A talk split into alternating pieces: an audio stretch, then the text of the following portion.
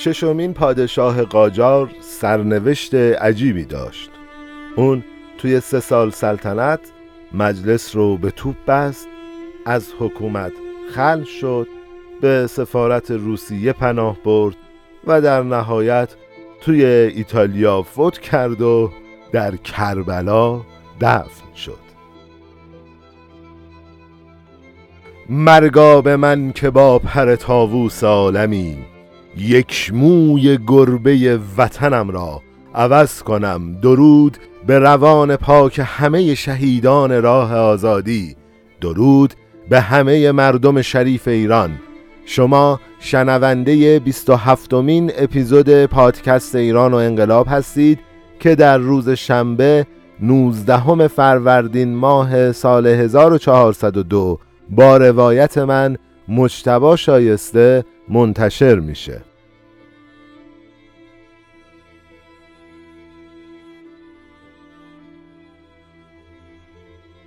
همونطوری که می‌دونید ما توی پادکست ایران و انقلاب با بررسی انقلاب های موفق تاریخ ایران می‌خوایم ببینیم که جامعه ایران توی چه شرایطی اعتراضهاش تبدیل به یک انقلاب موفق میشه و مردم و حاکمیت توی اون دوران چه رفتارهایی از خودشون نشون دادن و از تاریخ درس بگیریم و به سمت توسعه و آبادانی ایران حرکت کنیم.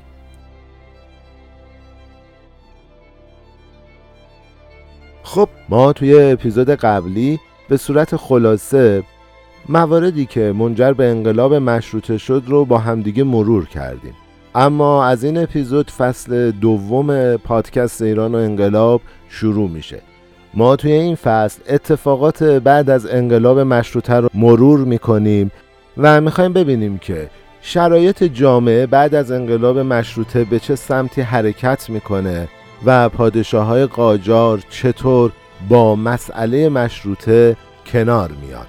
در نهایت هم به روندهای بعد از مشروطه و پهلوی و اتفاقای بعد از اون می‌رسیم. بریم سراغ این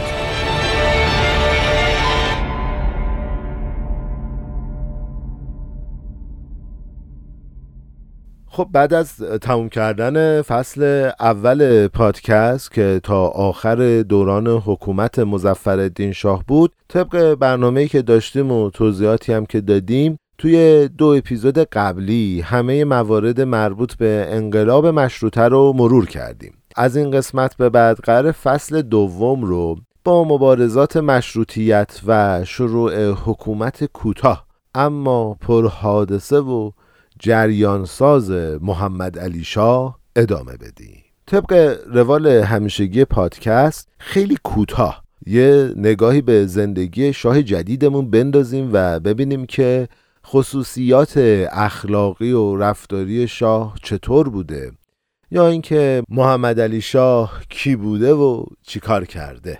خب طبیعتا توی کتاب ایران بین دو انقلاب خیلی به موضوع زندگی این پادشاه ها نپرداخته. ما سراغ یه منابع دیگه میریم تا با زندگی شاه جدید بیشتر آشنا بشیم. من یه نکته رو بگم. این اپیزود اتفاقا خیلی جالب و جذابه. ما وقتی که یه روند انقلاب تموم میشه وارد روند انقلاب های بعدی و اعتراض بعدی میشیم یه مقدار روایت زندگی ها و روایت تاریخ کسل کننده میشه. اما واقعا این دونه دونه این اپیزودا مثل آجرایی میمونه که یه خونه رو می‌سازن مثل قطعه های پازلی میمونه که یه پازل رو می‌سازن و در نهایت ما از کنار هم گذاشتن اینها می‌تونیم یاد بگیریم و می‌تونیم به اون هدفی که داریم برسیم. باز من تلاش می‌کنم که همه این اتفاقات رو ربطش بدم و وصلش کنم و در نهایت هم که حتما اون اپیزودهای جنبندی رو در نهایت خواهیم داشت. محمد علی میرزا سال 1251 هجری شمسی توی تبریز به دنیا اومد. طبق روال و ساختار حکومتی قاجار به عنوان ولی عهد به حکومت آذربایجان منصوب میشه. یه نکته جالب توجهی که وجود داره اینه که مادر شاه یعنی تاجون ملوک دختر امیر کبیر بود و البته خواهرزاده ناصرالدین شاه هم می‌شد.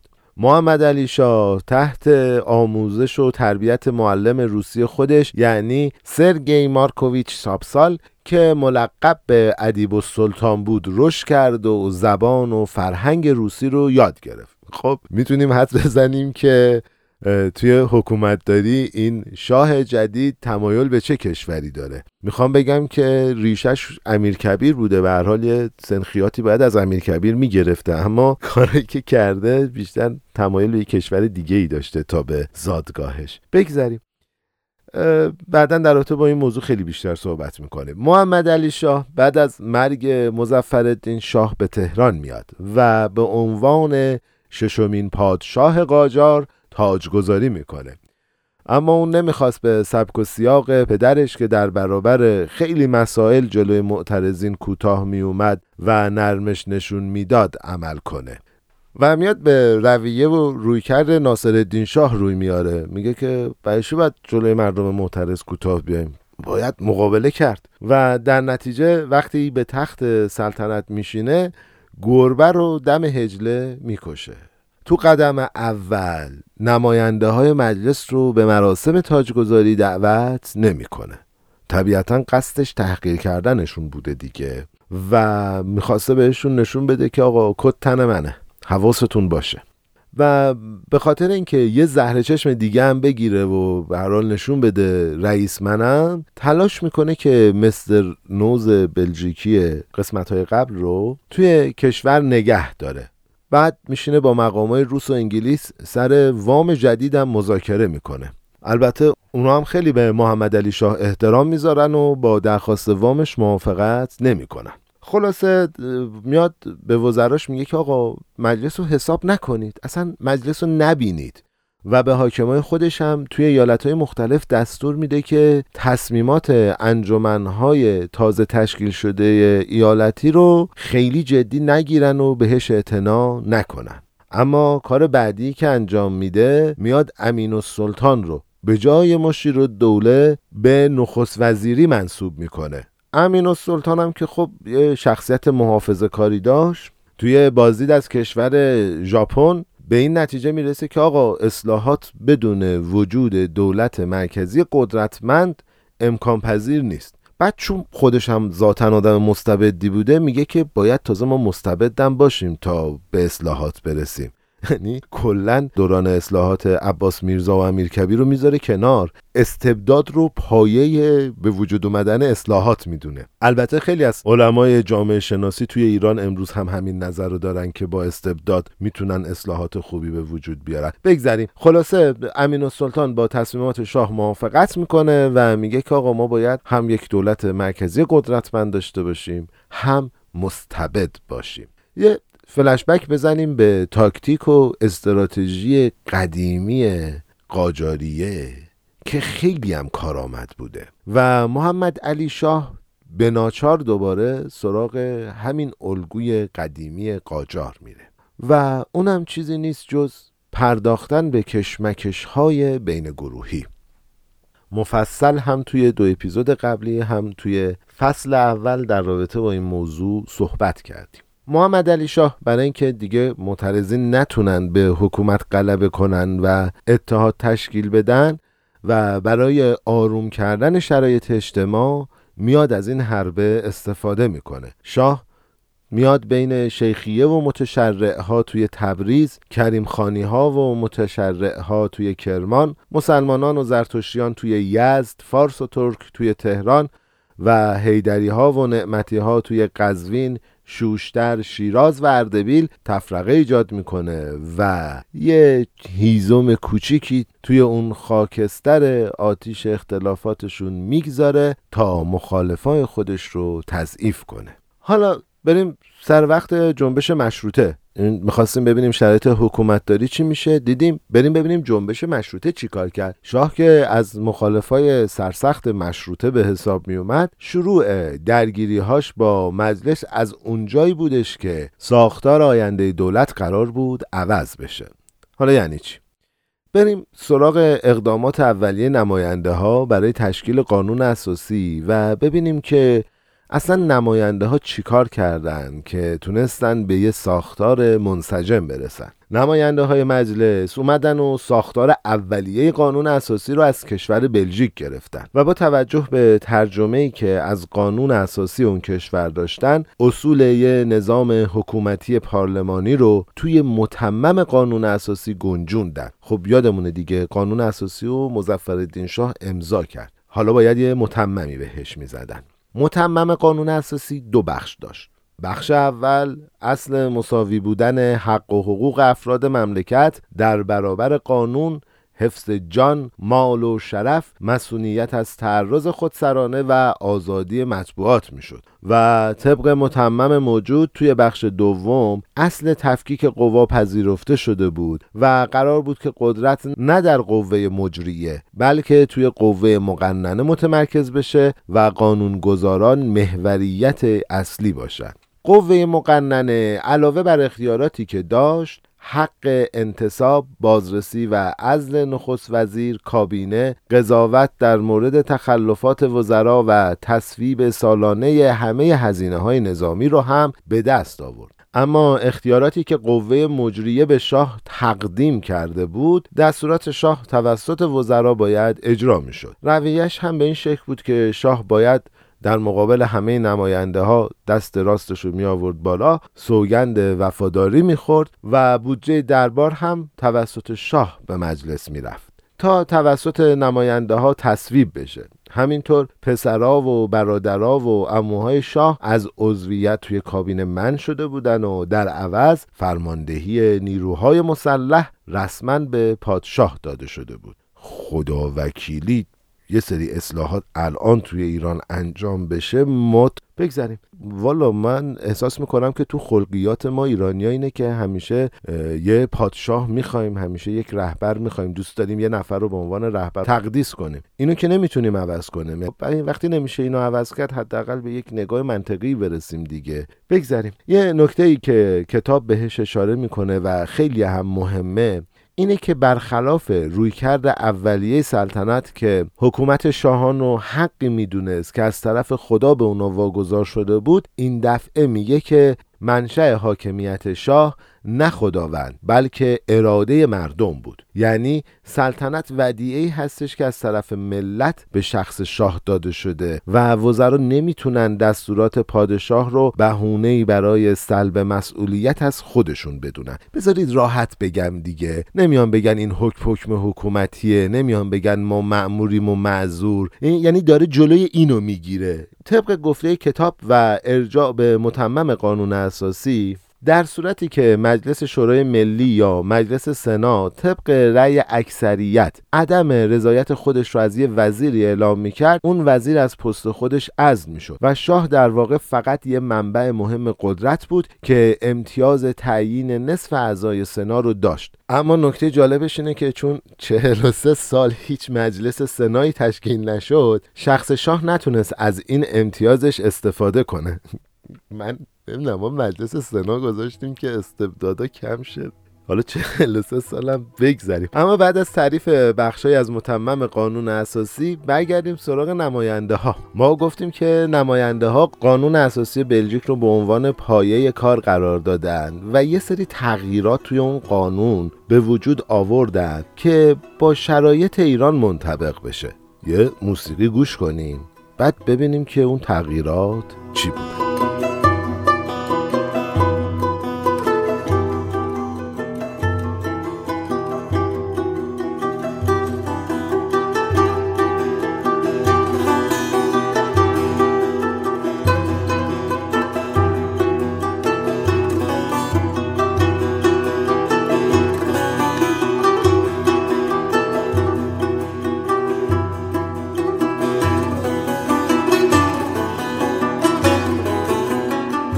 بچه یه اتفاقای جالبی میفته من خودم واقعا خندم می‌گیره. یعنی ما میایم مشروطه رو میاریم که استبداد رو ببریم.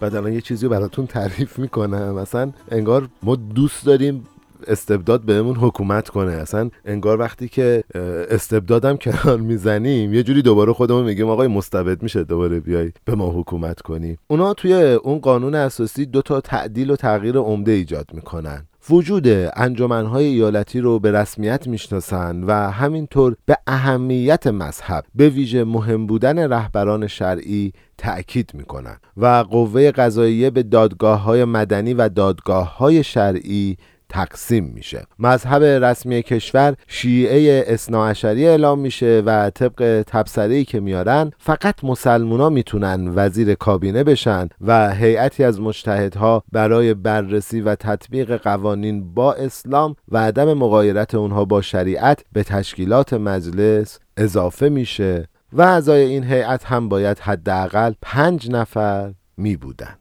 من یه چیزی بگم آروم نمیشم. من فکر می‌کنم که این قسمت مذهب اصناعشری و اینها نفوذ طبقه متوسط سنتی بوده. یعنی من احساس می‌کنم که بازار تاثیر بد خودش رو اینجا توی قانون نشون میده و گذاشته. بگذاریم. اونا از علما خواستن که 20 نفر از افراد برگزیده خودشون رو معرفی کنن تا مجلس از بین اونها اون پنج نفر کمیته رو انتخاب کنه و این هیئت تا زمان ظهور حضرت مهدی باید برقرار بمونه. پس باید اینو بگیم که مجلس علاوه بر محدود کردن اختیارات تامه شاه امکانات و اختیارات زیادی رو برای حکومت و نظارت بر کشورداری به خودش داد و فقط یه مشکل سر تصویب اون مونده بود. اونم این بود که این متمم ها رو باید به امضای شاه میرسوندن تا رسم میشه. من بدم میاد از این عبارت استفاده کنم ولی به نظرم طبقه متوسط سنتی با هوشمندی بذر فرداش هم ریخت. یعنی اومد یه کمیته ای رو گذاشت که از دل خودش باشه قوانینی که خودش نمی‌خواد و تصویب نکنه. بعد عمر اون حکومت هم تا زمان ظهور امام زمان گذاشت یعنی اصلا یه کاری کرد که از بین نره. حالا ما هنوز اثرات این کمیته پنج نفره رو داریم می‌بینیم دیگه. هنوزم هست. این یک. دو. خب آقا شما نماینده های این مردمید. یه چیزی رو تصویب کردید. چرا دوباره می‌برید پیش شاه شاه امضاش کنه؟ یعنی اصلا ما اومدیم مشروطه رو انتخاب کردیم. بعد توی مشروطه میگیم خب نما یه کر میداریم. میشه شما به ما حکومت کنی. خب تو داری تصویبش می‌کنی دیگه. اصلا با شاه چی کار داری. خب بریم ببینیم شاه چی کار می‌کنه. اصلا نظر پادشاه در رابطه با این قانون اساسی جدید چیه؟ این هزینه هایی که ما تو انقلابا دادیم اینه. اون چیزی که من توی قسمت قبل گفتم توی انقلابا ما هزینه اجتماعی میدیم این هزینه اجتماعیه. شاه می‌بینه مماشات جواب نمیده و اقتدار سلطنت با این قانون اساسی جدید زیر سوال میره. متمم قانون اساسی رو امضا نمی‌کنه. و در عوضش چهار نفر از مخالفای افراطی خودش یعنی ملک المتکلمین جمال الدین میرزا جهانگیرخان سور اسرافیل و محمد شیرازی مساوات رو که از افراد تأثیرگذار جنبش مشروطه بودن بابی های ملحد و خرابکارهای جمهوری خواه می‌خونه. خیلی رفتار مشابهه. ما میایم مخالف خودمون رو یا آدم مثلا بده مثلا اینا افت ندارن اینا بی غیرتن این رفتارای قاجاریه اینا.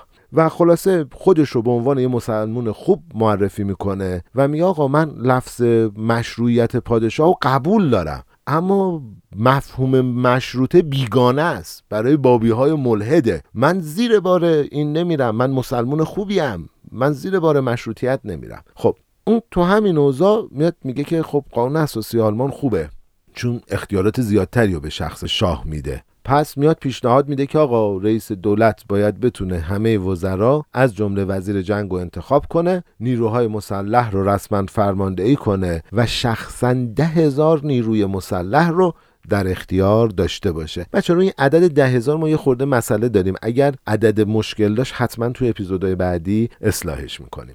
اما وقتی این پیشنهاد شاه به صورت عمومی مطرح میشه و به گوش مردم می‌رسه مردمی که تازه یک جنبش رو به نتیجه رسونده بودن و یه خودباوری برای تغییر و اصلاحات داشتن پیشنهاد شاه رو قبول نمی‌کنن و در نتیجه توی شهرهای مهمی مثل تهران، تبریز، اصفهان، شیراز، مشهد، انزلی، کرمانشاه، کرمان و رشت شروع به اعتراض می‌کنن. تا جایی که کنسولگری انگلیس توی کرمانشاه گزارش میده که همه تجار و بازاریا و حتی باربرها هم توی تلگراف خونه تحسن کردند و کار تا جایی ادامه پیدا می‌کنه که حدود 20 هزار نفر از مردم تبریز تصمیم می‌گیرن که اعتصابات رو ادامه بدن و تهدید می‌کنن که اگه قانون اساسی بلافاصله تصویب نشه آذربایجان رو از ایران جدا می‌کنن. نتیجه یک حماقت از پایه. ببخشید من اینجوری میگم. میشه هزینه های زیادی که به یه مملکت وارد میشه. میرن قانونی که خودشون تصویب کرده بودن و می‌برن دست پادشاه که دوباره استبداد برگرده. پادشاه قبول نمی‌کنه بعد دوباره اعتراض و اعتصاب شروع میشه. خب همه اینا هزینه داره برای زندگی مردم برای یه مملکت. وقتی همون اول می‌شد درست رفتار کرد یه رفتار اشتباه همه رو توی یه مشکل بزرگ میندازه. اما در نهایت در کنار تلگراف هایی که از تبریز به شاه می‌رسید و امضای ملت آذربایجان رو با خودش داشته توی تهران هم انجمنها و تشکلهایی میان یه انجمن مرکزی تشکیل میدن و توی بازار و ادارات دولتی اعتصابات عمومی راه میندازن و یه اعتراض بزرگ با جمعیتی حدود پنجاه هزار نفر ترتیب میدن و سه هزار نفر بسیج میشن تا به عنوان داوطلب مسلح از مجلس دفاع کنن. کتاب همینطور میگه که یه صراف تبریزی نخست وزیر وقت یعنی امین السلطان رو می‌کشه و بلافاصله بیرون از ساختمان مجلس خودکشی می‌کنه. یه شاهد انگلیسی تعریف می‌کنه که حدود 100 هزار نفر برای تجلیل از قاتل امین السلطان و اعلام پشتیبانی از انقلاب جمع شده بودن. زارب امین السلطان رو کشت و قطعا اعدام هم نمی‌شد چون اصلا توی بدنه متوسط سنتی قاضیا و اینا بودن. ولی خودشو می‌کشه که یه پیامی رو برسونه به حاکمیت و به مردم. بگذریم پادشاه توی یه نرمش قهرمانانه میاد و شاهزاده ها رو برای انجام مراسم سوگند وفاداری به قانون اساسی به مجلس می‌بره. ناصر الملک نجیب زاده لیبرال رو به نخست وزیری منصوب می‌کنه و توی مجلس حاضر میشه و قول میده که به قانون اساسی احترام بذاره. در نهایت هم متن قانون اساسی رو با مهر خودش تایید می‌کنه. اون همینطور برای اینکه بیاد برادری خودش رو به مجلس نشون بده با چند تا از درباریان عضو انجمن آدمیت میشه که در نتیجه تا اوایل سال 1287 بیشتر از نصف مجمع آدمیت رو درباریا و شاهزاده ها و کارمندان عالی رتبه دولتی تشکیل می‌دادند. پس برای یه مدت کوتاهی مشروطه تونست جلوی دربار و شخص شاه پیروز بشه اما خب اون پادشاهی که به استبداد و اینها اعتقاد داشته طبیعتا بیکار نمیشینه و این یه آرامشی قبل از طوفانه. به قول معروف محمد علی شاه یه نبرد رو باخته بود اما قصد نداشت که جنگ رو هم ببازه. ما داستان جنگ داخلی و اتفاقات به توپ بستن مجلس رو توی اپیزود بعدی براتون تعریف می‌کنیم. من یه نکته ای رو هم بگم. طبیعتا اون کسی که مستبده یه جاهایی برای اینکه جامعه رو بازی بده نشون میده که با جامعه است با مردم درد دل مردم رو می‌دونه. ولی دوباره برمیگرده سر همون خونه ای که بود که بود که بود.